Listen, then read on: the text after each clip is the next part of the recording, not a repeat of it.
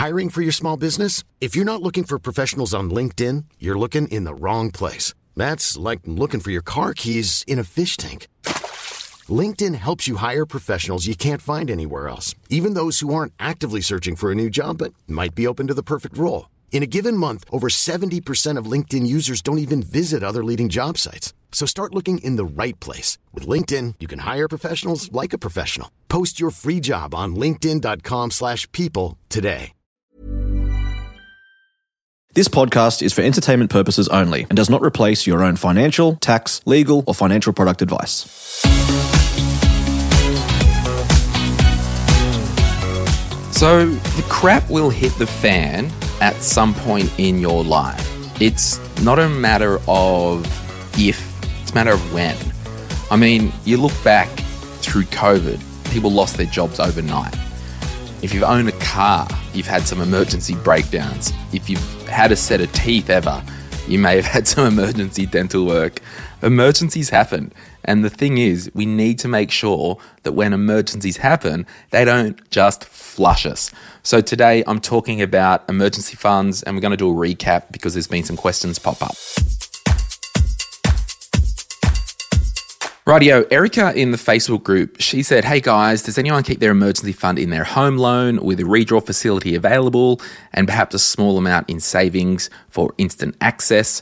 I'm struggling to keep my mitts off my savings with a little emoticon with a tongue hanging out." Yeah, look, let's unpack a couple of things here. We know that we need an emergency fund if we want good financial foundations in our life. Let's just have a chat about Erica's question, and then I'll have a bit of a rant around emergency funds and, yeah, some general F A Qs.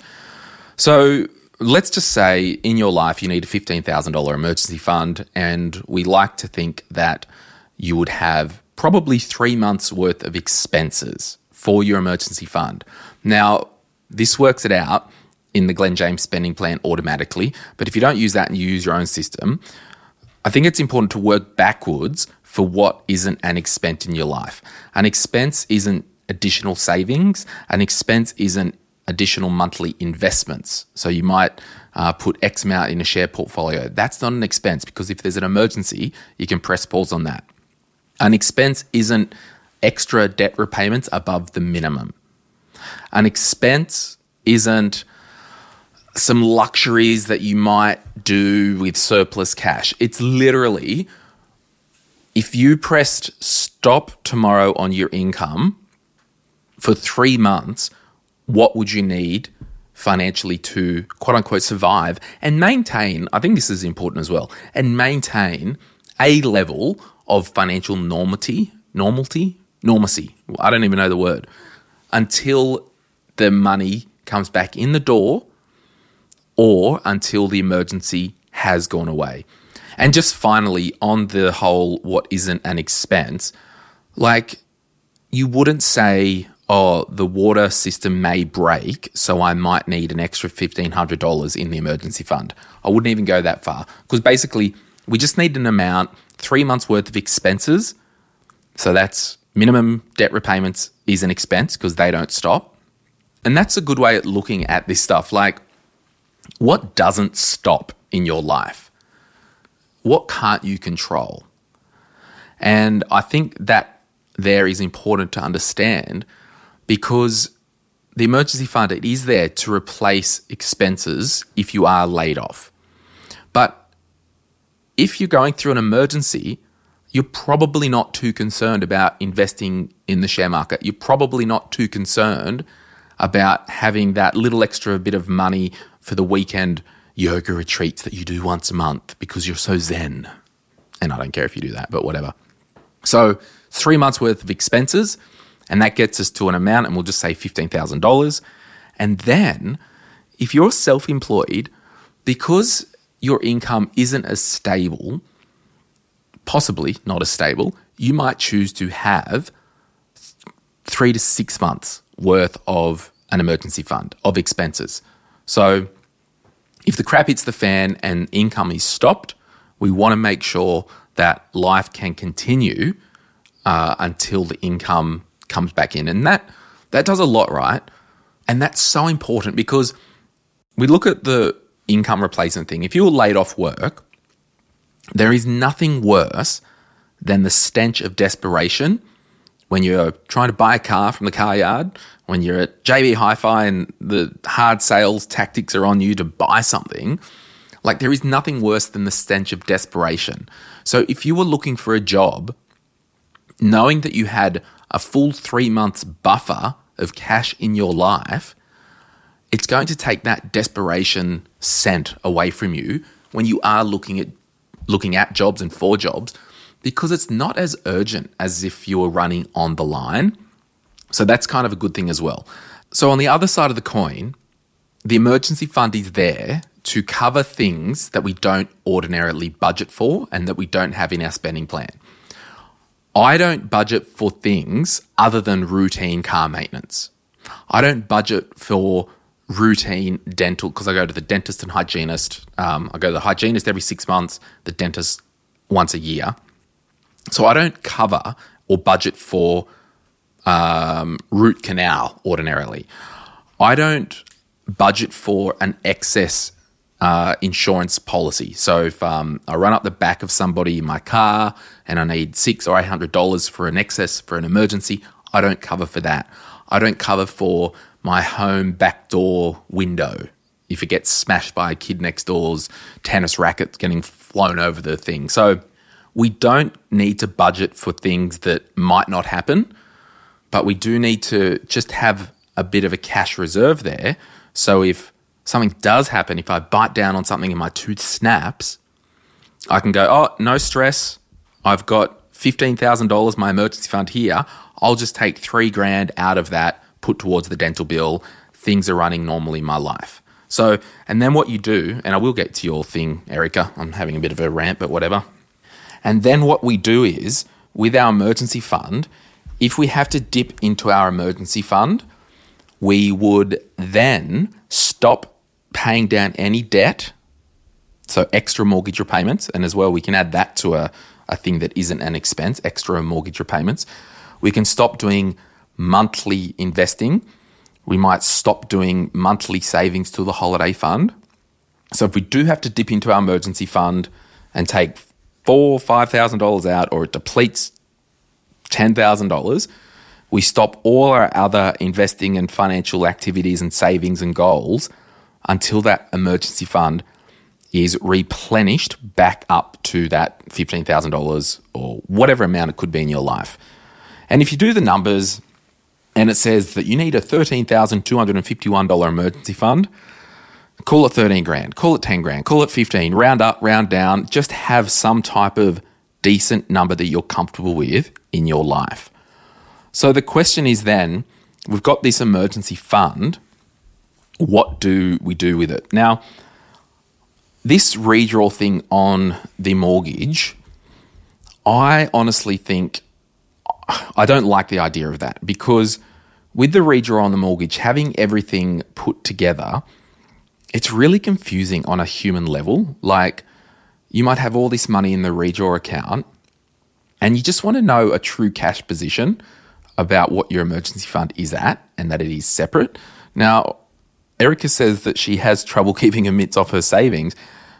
Hey, you should just call me Erica. I'm the same as you. But what I've done, my emergency fund, it's in a separate account. And I would probably say, for someone like Erica, you need to just set up an online savings account with another bank, and the only thing that you use that online bank for is for your emergency fund. It's out of sight. It's out of mind. It's not about trying to capitalize on the interest. So I'll give you an example. The interest, um, is my little calculator. Here we go. So if, Erica, if your mortgage, if you had fifteen thousand dollars in your offset and your mortgage was, oh, sorry, where are we here? fifteen thousand dollars and your mortgage was two point four nine percent, fifteen times two point four nine, you know, that's three hundred seventy-three dollars per year of interest that you're not earning. What you need to do is have in your mind that having an emergency fund sitting over there in a separate bank account only maybe earning one percent. So then if we go three seventy-three point five zero, and then if we go fifteen thousand times one percent, we know what that's going to be. We know it's going to be one hundred fifty dollars. Take away three seventy-three. This is just rough bush, rough bush maths. The two twenty-three net amount that you're not earning, because we know we're earning one percent in the savings account. We know we're not paying three hundred seventy-three dollars of interest. The net difference is two twenty-three, and yes, the offset of interest not paid is theoretically tax-free interest, quote unquote. It's not, and this is the thing, it's not worth actually getting to the weeds of the technicalities of this, because the fact that Erica can't keep her mitts off it and wants to spend it anyway, well, it means nothing anyway. So I'd rather her be, quote unquote, out of pocket two hundred twenty-three dollars and have an emergency fund in her life. Heck yes, that's better than try, her trying to split hairs over here to get the extra interest and save money when she's just going to spend it anyway. So I guess what I'm saying is that difference of two hundred twenty-three dollars, that's her insurance premium that she's paying to have her emergency fund sitting in another account with another bank that's not even on her phone. She has to log in. It's literally out of sight, out of mind, because we want her to have that emergency fund there and keep her freaking mitts off it. So that's what I would do on that um, situation. Now, one of the other reasons above the, I guess you could say, and sorry, I'm slouching here. I guess you could say one of the other reasons why we don't want it on the offset, other than the behavioural side of all the money just getting mushed together, is during the COVID vibe, um, shutdown, whatever you want to call it, there were some banks that in their fine print, they said that money in redrawal, we can just apply it to the mortgage at our discretion whenever we want. So what happened was, if Erica had a fifteen thousand dollars in her home loan in credit as a redraw, and then COVID hit and she lost her job because she was an air um, steward or whatever they call, what do they call them, cabin crew, uh, flight attendant, all that stuff. She lost her job as a flight attendant. And then the next week, the bank's like, oh, we're tight in the background. We're just going to apply that fifteen grand to the mortgage because we can. She's out of a job and she doesn't have an emergency fund. So it's just an extra level of risk. And look, that went public with that bank, and I think it was M E Bank at the time. You can Google M E Bank offset or something like that. Uh, these are one percenters, but you may as well avoid the risk completely, right? Um, that's what I would say to that.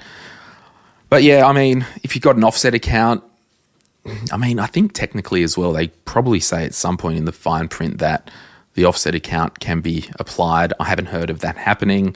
I don't really read the small print in my bank Uh, mortgage things, because I'm like you guys, just give me my freaking money. Um, but I think, honestly, the key thing here is to quarantine that money out of sight, out of mind. Now, you might be thinking, Glenn, I'm in debt. I've just heard your podcast. I think you're a dickhead and I can't stand you, but I'm still listening because I like um, self-torture. Well, what I would probably say is I would start by first make the decision to not have any more consumer debt, right?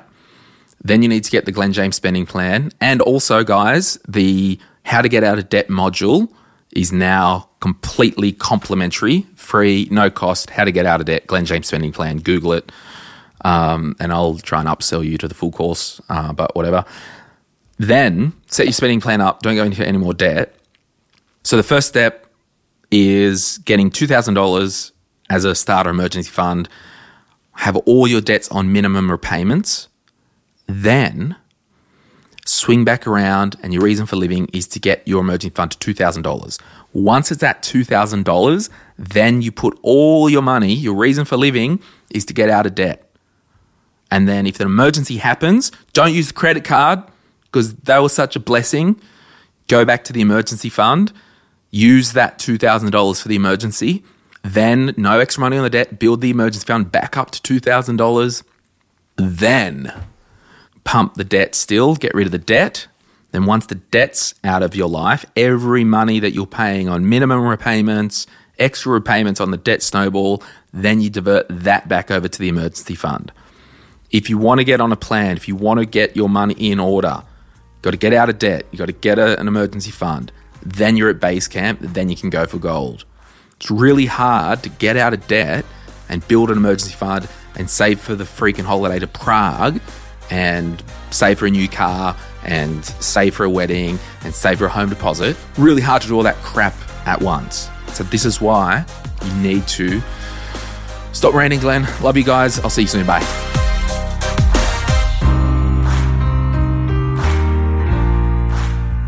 We acknowledge the Darkinjung people, traditional custodians of the land on which our studio sits, and pay respect to their elders, past and present. We extend that respect to Aboriginal and Torres Strait Islander peoples who may listen to our podcast. This podcast is for education and entertainment purposes. Any advice is general financial advice only, which does not take into account your objectives, financial situation, or needs. Because of that, you should consider if the advice is appropriate to you and your needs before acting on the information. If you do choose to buy a financial product, read the product disclosure statement and obtain appropriate financial advice tailored to your needs. Simo Interactive Proprietary Limited, the publisher of the podcast, is an authorised representative of MoneySherpa Proprietary Limited, which holds financial services licence four five one two eight nine.